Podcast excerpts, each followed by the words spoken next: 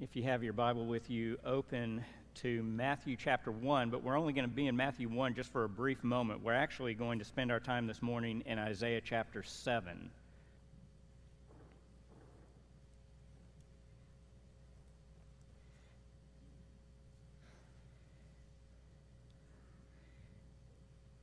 Matthew chapter 1.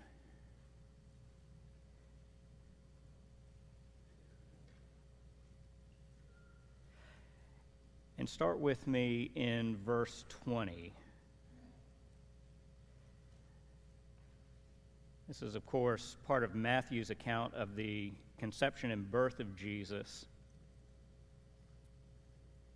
In Matthew 1:20 we read, uh, but when he had considered this, referring to Joseph, behold, an angel of the Lord appeared to him in a dream, saying, Joseph, son of David, do not be afraid to take Mary as your wife, for the child who has been conceived in her is of the Holy Spirit. She will bear a son, and you will call his name Jesus, for he will save his people from their sins. Now, all this took place to fulfill what was spoken by the Lord through the prophet. Behold, the virgin shall be with child and shall bear a son, and they shall call his name Emmanuel, which translated means God with us. One of the most well known uh, prophecies about the coming of Christ is probably this prophecy about the virgin birth. Uh, we know it, or we typically hear it, where it finds itself in Matthew's account of the birth of Christ in Matthew chapter 1. Uh, what is probably not appreciated as much is the original context in which that promise is given. And so, what we want to do this morning is recognizing that uh, Matthew tells us that all of the miraculous events that surrounded the birth of Jesus were in some way to fulfill the word that was given through the prophet Isaiah that the virgin will be with child and will give birth to a son. We want to look at how that prophecy came to being. Where, where did that even come from? What gave rise to that prophetic statement? So if you turn from Matthew 1 to Isaiah 7, we're going to spend our time this morning in 7 1 through 16.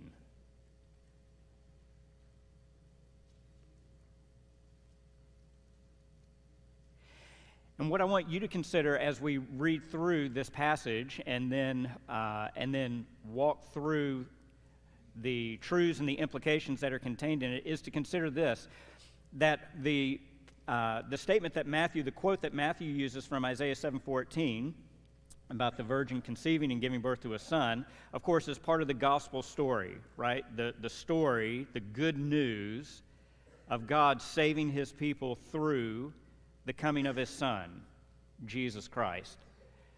But what I want you to consider as we read through Isaiah 7 is to consider that as we read through Isaiah 7, and we see the original or the origin story, so to speak, for the prophecy about the virgin birth, to consider that Isaiah 7 itself preaches the gospel, albeit in an Old Testament sort of way, and with veils and shadows covering up the fulfillment of everything that's going to come in the person of Christ. Isaiah 7 is preaching the gospel to us just as much as Matthew chapter 1 is in its own unique way.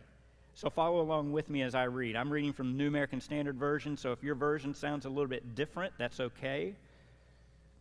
But just so you know why the words might be a little funny, here we go. Matthew chapter 7, verse 1. Now it came about in the days of Ahaz, the son of Jotham, the son of Uzziah, king of Judah, that Rezin, the king of Aram, and Pekah, the son of Remaliah, king of Israel, went up to Jerusalem to wage war against it, but could not conquer it. When it was reported to the house of David, saying, The Arameans have camped in Ephraim, or that is, in the northern part of Israel, his heart and the hearts of his people shook as the trees of the forest shake with the wind.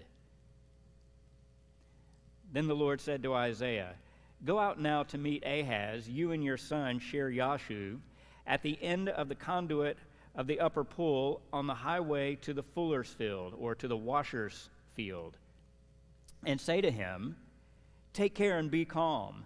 Have no fear, and do not be faint hearted because of these two stubs of smoldering firebrands, on account of the fierce anger of Rezin and Aram, the son of Remaliah.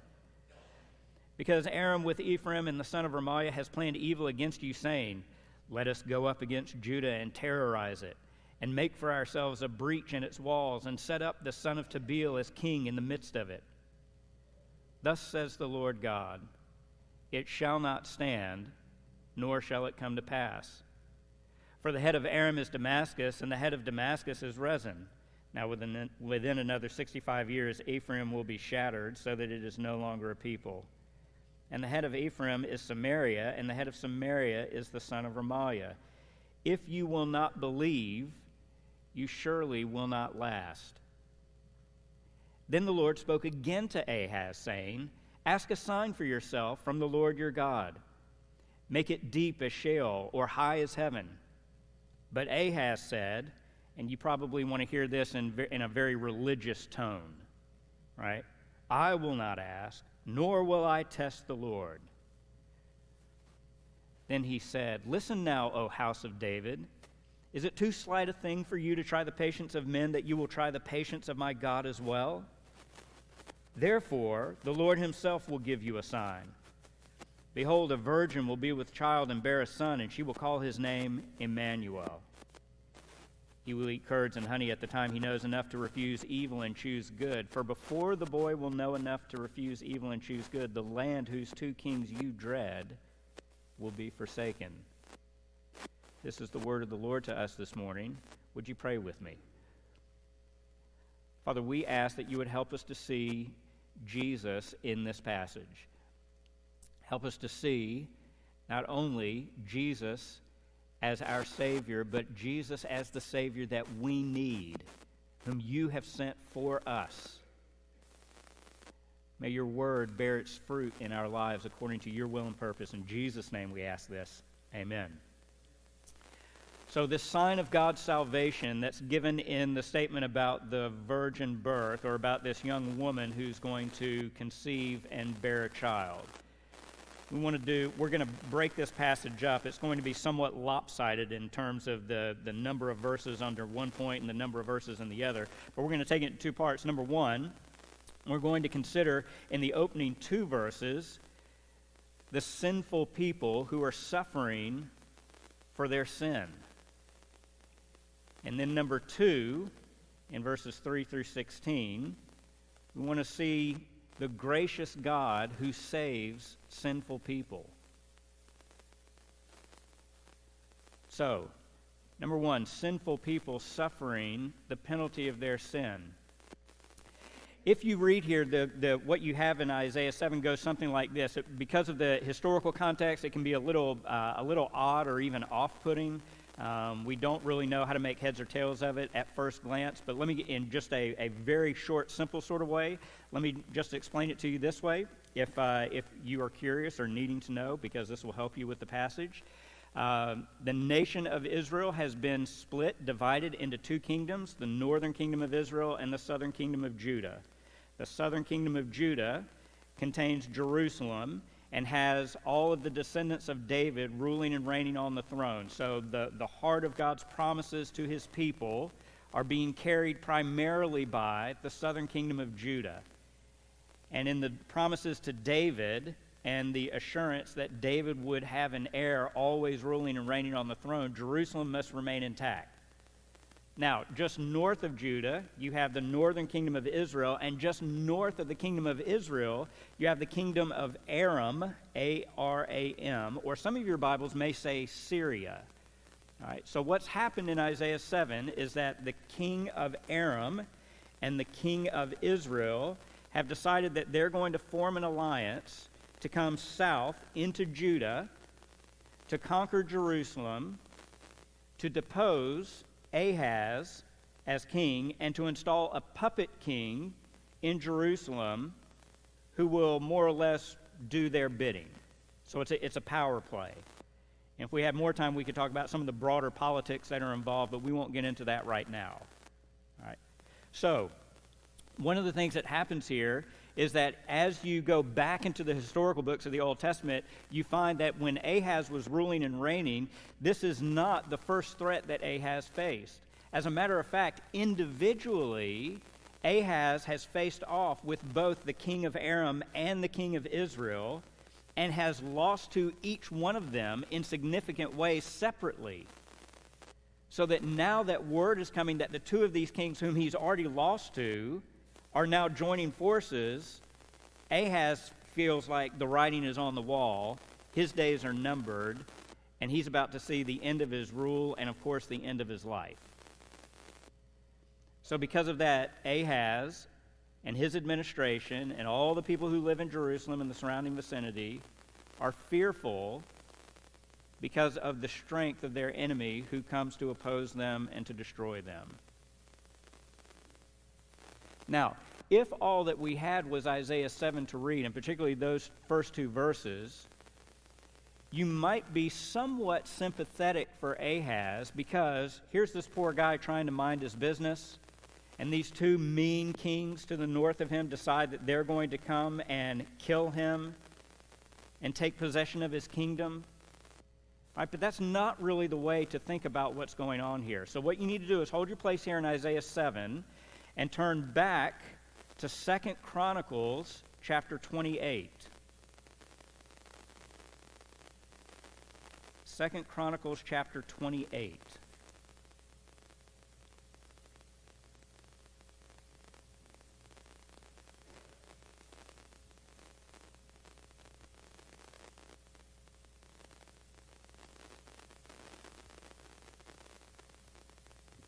Tell by the flipping of pages that Second Chronicles is not a well-worn part of your Bible.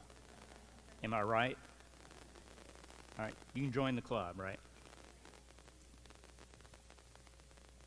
Second Chronicles 28. Start with me at verse 1. We're going to read, say, the first uh, five verses.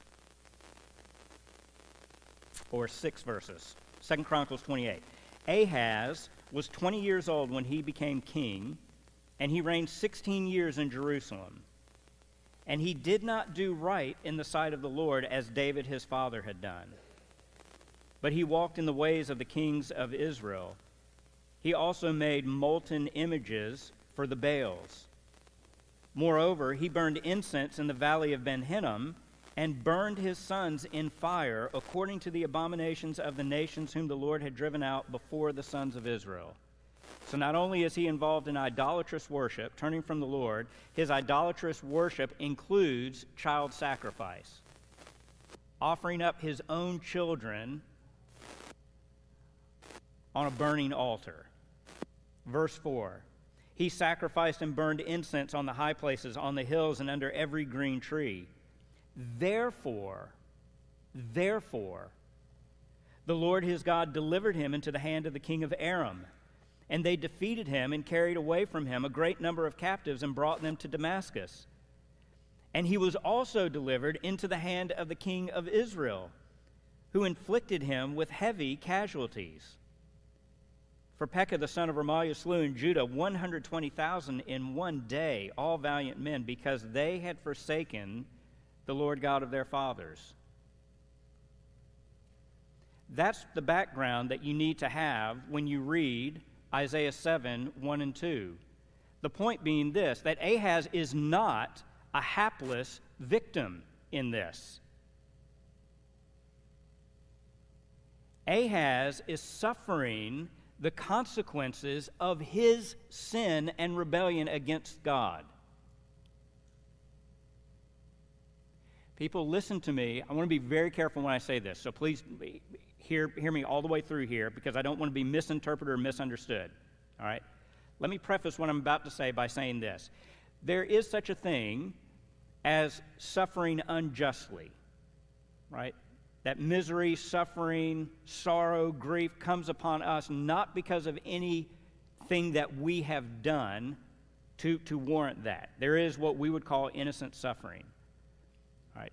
But the scriptures make it clear over and over and over again that first and foremost, our primary problem is not our weakness or our the difficulties of this life, but our first and foremost problem is that we are sinners in rebellion against our God and King.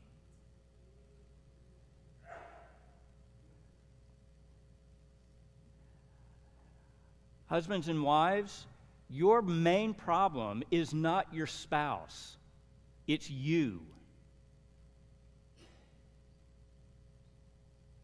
Kids, your main problem is not your annoying brother or sister, it's you.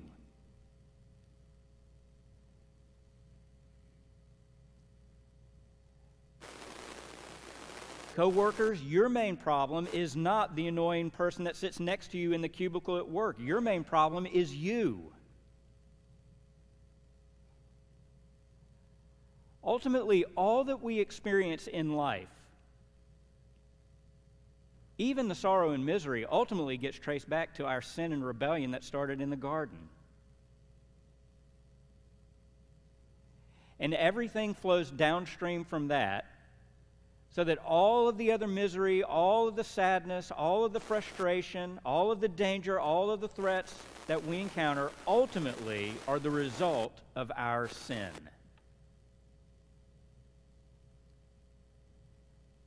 Through one man, Paul writes, sin entered into the world and death through sin because all have sinned.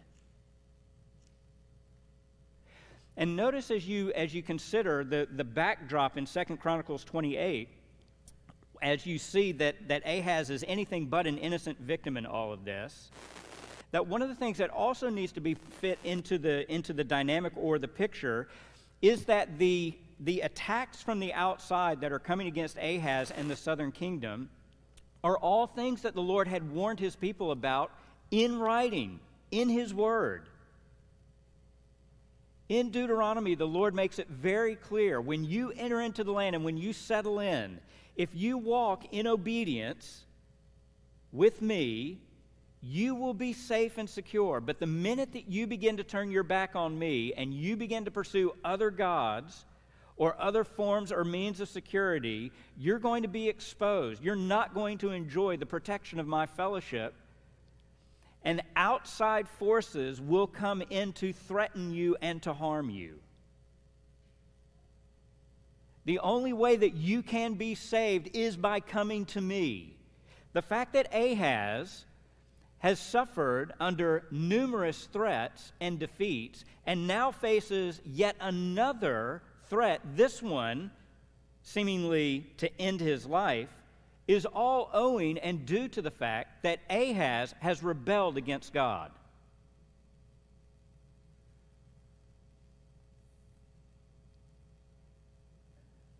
This is our plight.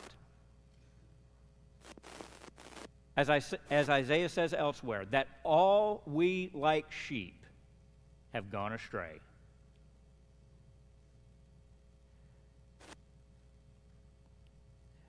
Paul will say later in Romans that there is none righteous, not even one. There is no one who understands, there is no one who seeks after God. Our paths are the way of misery and destruction, and there is no fear of God in our eyes.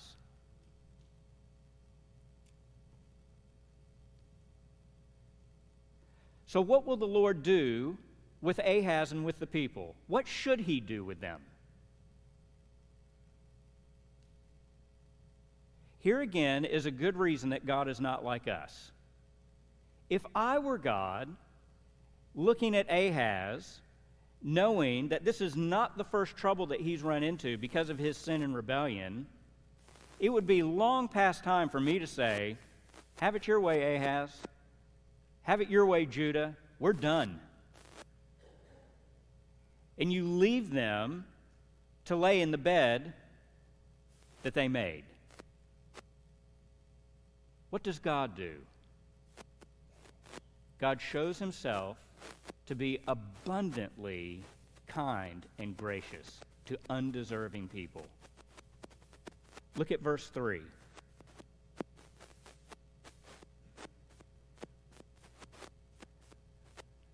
Then the Lord said to Isaiah, Go out now to meet Ahaz you and your son Shear-Jashub at the end of the conduit of the upper pool on the highway to the fuller's field, and say to him, and then you have the message Don't be afraid, Ahaz. These guys are not going to be able to touch you. I'll take care of it. And, and the end in, what is it, verse 9, the very last line of verse 9? If you will not believe, you surely shall not last. Phrase positively, if you just simply believe, you'll be safe.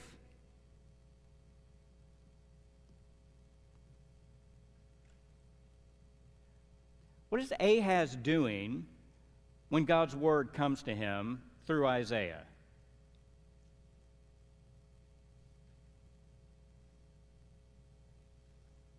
Well, he's told to go, Isaiah is told to go find Ahaz out by the conduit of the upper pool.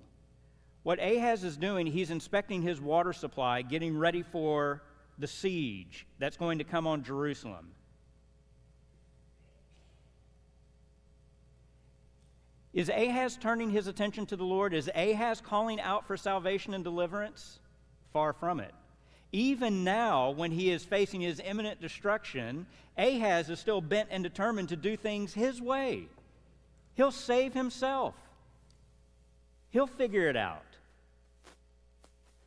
He'll check his resources, he'll see what materials he has, and he'll fight his way out of this. He'll live to see another day. And one of the ways that you see God's grace and mercy given to Ahaz is that God sends his word to Ahaz when Ahaz is not even listening or looking for it. Do you notice that? Ahaz has not called out to the Lord. Isaiah is not being sent to Ahaz in response to any prayer that Ahaz has offered. This is God, in His sovereign grace and mercy, sending His word of assurance and comfort, the promise of deliverance and salvation to a man who is utterly unworthy of it.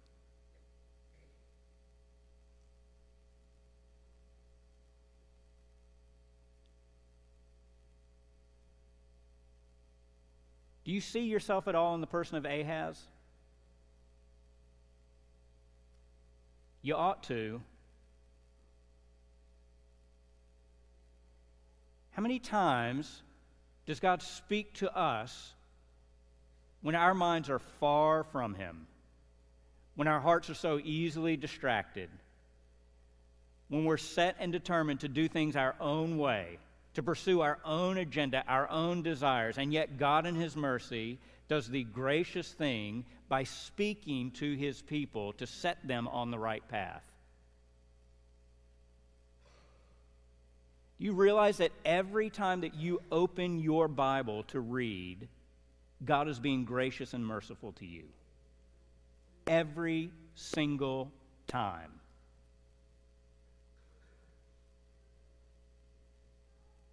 Every time that you gather with your brothers and sisters, to have God's word preached, to hear God's word prayed, to hear God's word sung, to share the word of God with each other in words of encouragement or correction back and forth with one another in our interpersonal relationships.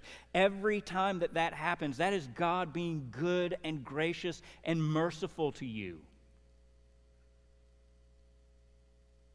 Trying to grab your attention to set your focus, set your mind on the things above, so that you will not chase after the things of the world, so that you will not try to find your security or your salvation in things that offer no hope.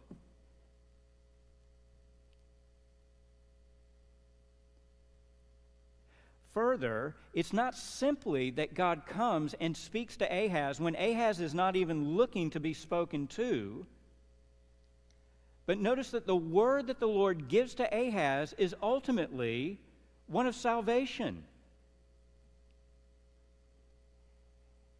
Ahaz is in outright rebellion against his God and against his king. And the word that comes to him from Isaiah, beginning in verse 3 and following, is the promise or is the assurance that even now, God is still willing to save sinful, rebellious people. Even though he hasn't even asked to be saved, that's how good and gracious God is. Can I ask again? Are you thankful? Do you realize that God's grace and mercy in your life fits this same pattern for us? Any of us who have walked with the Lord for any period of time can look back on our lives or can look at our life today and say, if the only protection, if the only salvation and deliverance that I received from the Lord was dependent upon how much I cried out to God, how much I deserved it, where would I be?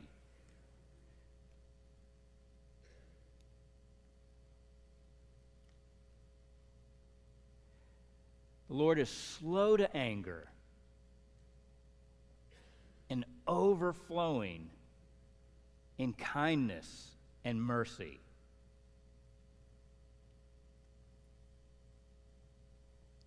So the word to Ahaz is in spite of your sin, in spite of your rebellion, in spite of the fact that all of this that you're encountering right now is the due penalty for your sin, even now, the Lord is willing to save. The Lord will save. Ahaz, all you need to do is rest in my word of promise, in my assurance that I am able to save and deliver. You don't have to do anything. You can't do anything. Let me be your salvation, even now, even today.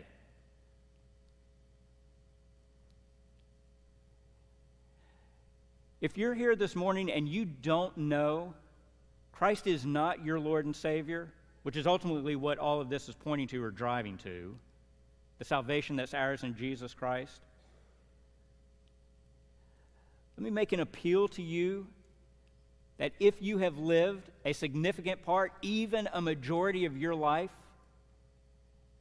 in defiance of God, rejecting Him, knowing what He has spoken in His Word, and all of that you have turned a deaf ear to, and you have lived in disobedience and rebellion to that up to this very point. Today, the Word of God comes to you saying that even now, God will take you. God will save you. If you are willing to turn from your sin and your ways and rest in His salvation, it is not too late. You are not too far gone. You are not so lost or so distant that the Lord cannot reach you with His arm of salvation.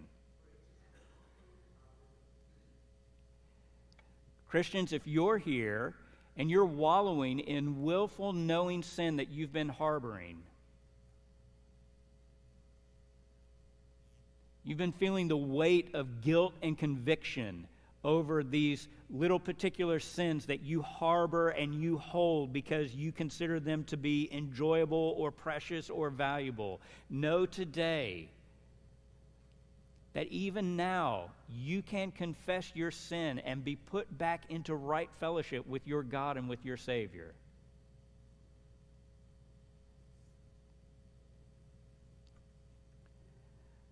So, in spite of Ahaz, in spite of his sin, in spite of his disobedience, in spite of his waywardness and rebellion, in spite of the fact that he's not looking for God to save him, God sovereignly steps in to offer salvation to Ahaz and offers it for the low, low price of simple faith. Look at verse 10.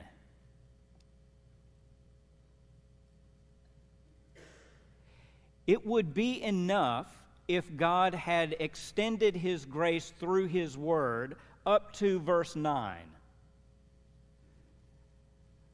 But here we have grace upon grace, starting in verse 10. Then the Lord spoke, notice, again to Ahaz. He increased the word that he gave to Ahaz. He didn't speak to him once, he spoke to him twice. And in the second speaking, in the additional word that the Lord is giving to Ahaz, we read this Ask a sign for yourself from the Lord your God, make it deep as Sheol or high as heaven. Why is, why is the Lord coming and telling Ahaz to ask for a sign? What, what, is the, what are the purpose? What are the purposes? What is the purpose? What is the purpose of signs in Scripture.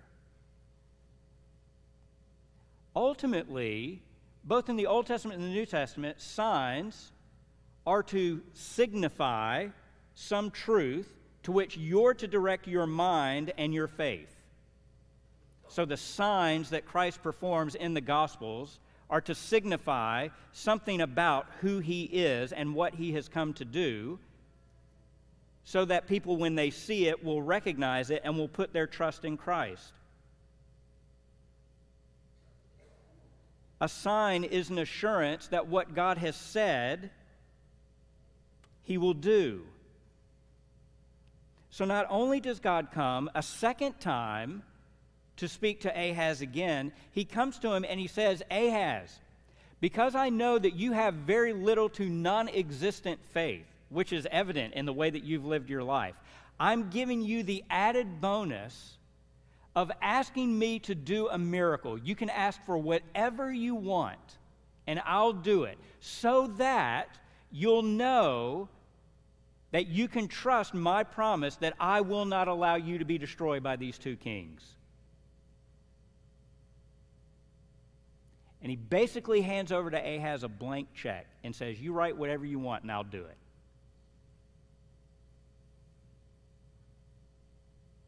What would you give to be in Ahaz's spot? Ask anything, and I'll do it just to prove to you that you can trust me. Because I know that you're weak, because I know that your faith is faulty and frail, let me give you a sign to strengthen you. And what does Ahaz say? No thanks. Now, understand when Ahaz responds by saying no thanks in verse 12, he does it in a very religious, spiritual way. Ahaz says in verse 12, I will not ask, nor will I test the Lord. That last part there, nor will I test the Lord, that, that's drawing from the Old Testament command that you shall not test the Lord your God. So, see, Ahaz does know enough of God's word to use it to his twisted sort of way when he wants to, he just doesn't love God's word enough, or God himself, to actually do what God has told him to do in his word. But using religious language, he sort of couches this and saying, No, no thanks, I, I'm, I don't need to do that. I don't, I don't want to test God, I don't want to put him out. Here is the damnable truth about Ahaz.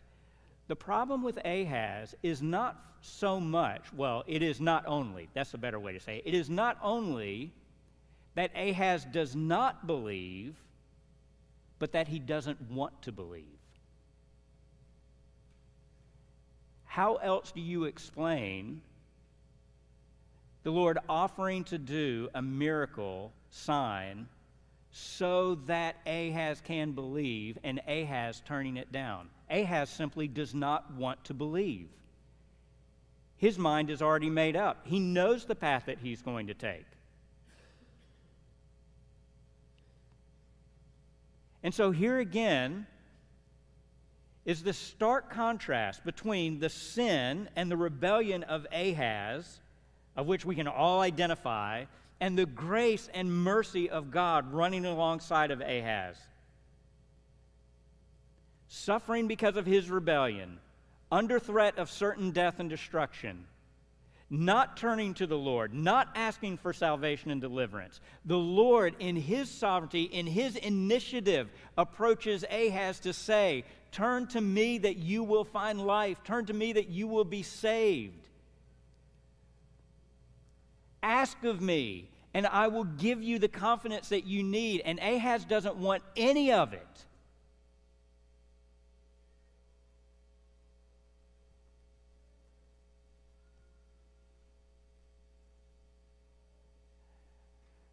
God has been more than gracious to give Ahaz his word, to speak to him. And Ahaz will not take it.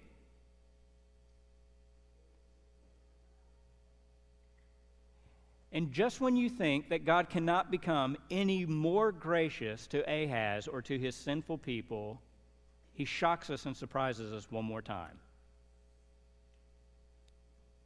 Verse 13. Then he said, Listen now, O house of David. Is it too slight a thing for you to try the patience of men that you will try the patience of my God as well? Therefore, the Lord himself will give you a sign. A virgin will be with child and bear a son, and she will call his name Emmanuel. Ask for a sign, Ahaz.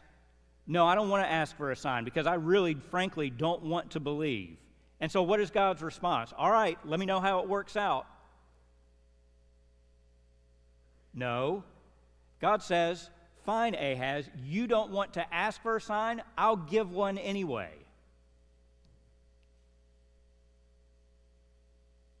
And the sign that he gives in the birth of this mysterious child, whoever he is, is nothing less than the assurance, rooted in the name Emmanuel, that God is with us. This does not make any sense. Rejected three, four times in this passage alone. And God is saying, Let me give you a sign of your salvation and security. And the sign is God is with us. Why would he be? After all of this?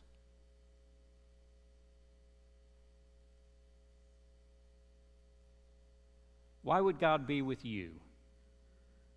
Why would He be with me? Why would He be with us after all of this?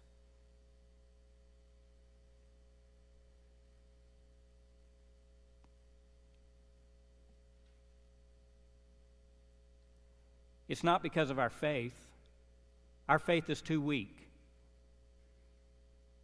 It's not because of our obedience.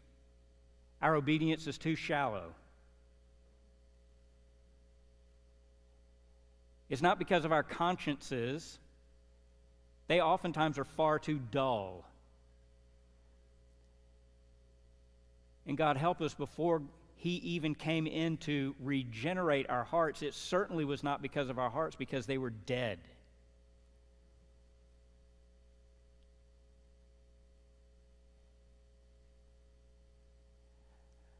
But in spite of sin and rebellion, God will save a people for himself. And if you are seated here in this room today knowing that your sins have been forgiven by Jesus Christ, you are living proof of that truth that God will save a people for himself, and that no amount of sin no amount of doubt, no amount of struggle will ever undo what God has purposed to do.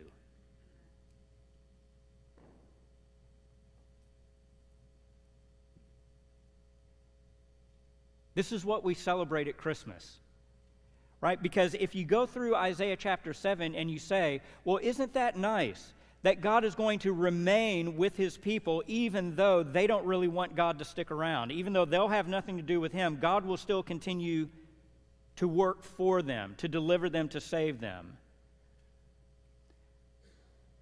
Right? But then throughout the history of God's people, it's always one crisis after another. Always one crisis after another because there is always more sin and more disobedience leading to more problems and more complications. How is the cycle ever going to end? It ends in the fulfillment of Isaiah 7:14. It ends in Matthew 1 when the virgin conceives and gives birth to a child who is literally Emmanuel, God with us, who, listen, is not only with us in our weakness and in our grief, but in some profound, mysterious way on the cross is with us in our sin. He made him who knew no sin to become sin on our behalf so that we would become the righteousness of God in him. The sign of God's goodness to you and me, the sign of God's assurance that He will never leave us or forsake us, is in the person of His own Son, Jesus Christ, whom He offered up as a sacrifice for us all. What can separate us from the love of God which is in Christ Jesus? Nothing having already given us his Son, will he not also with him freely give us all things?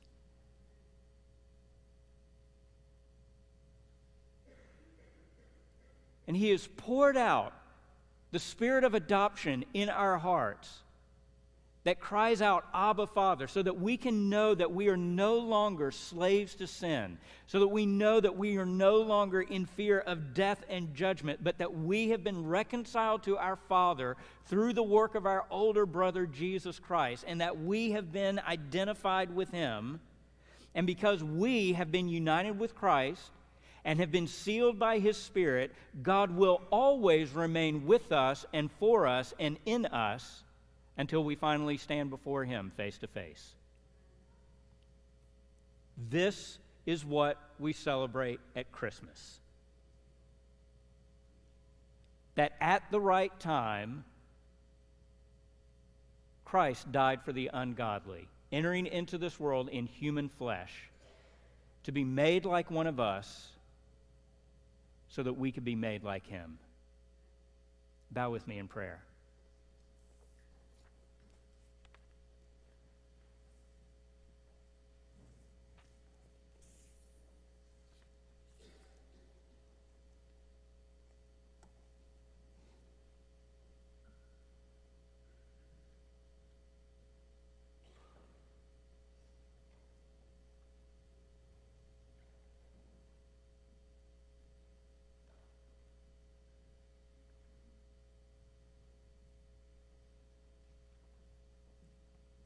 Lord, because we are gathered in your name, we ask that you would continue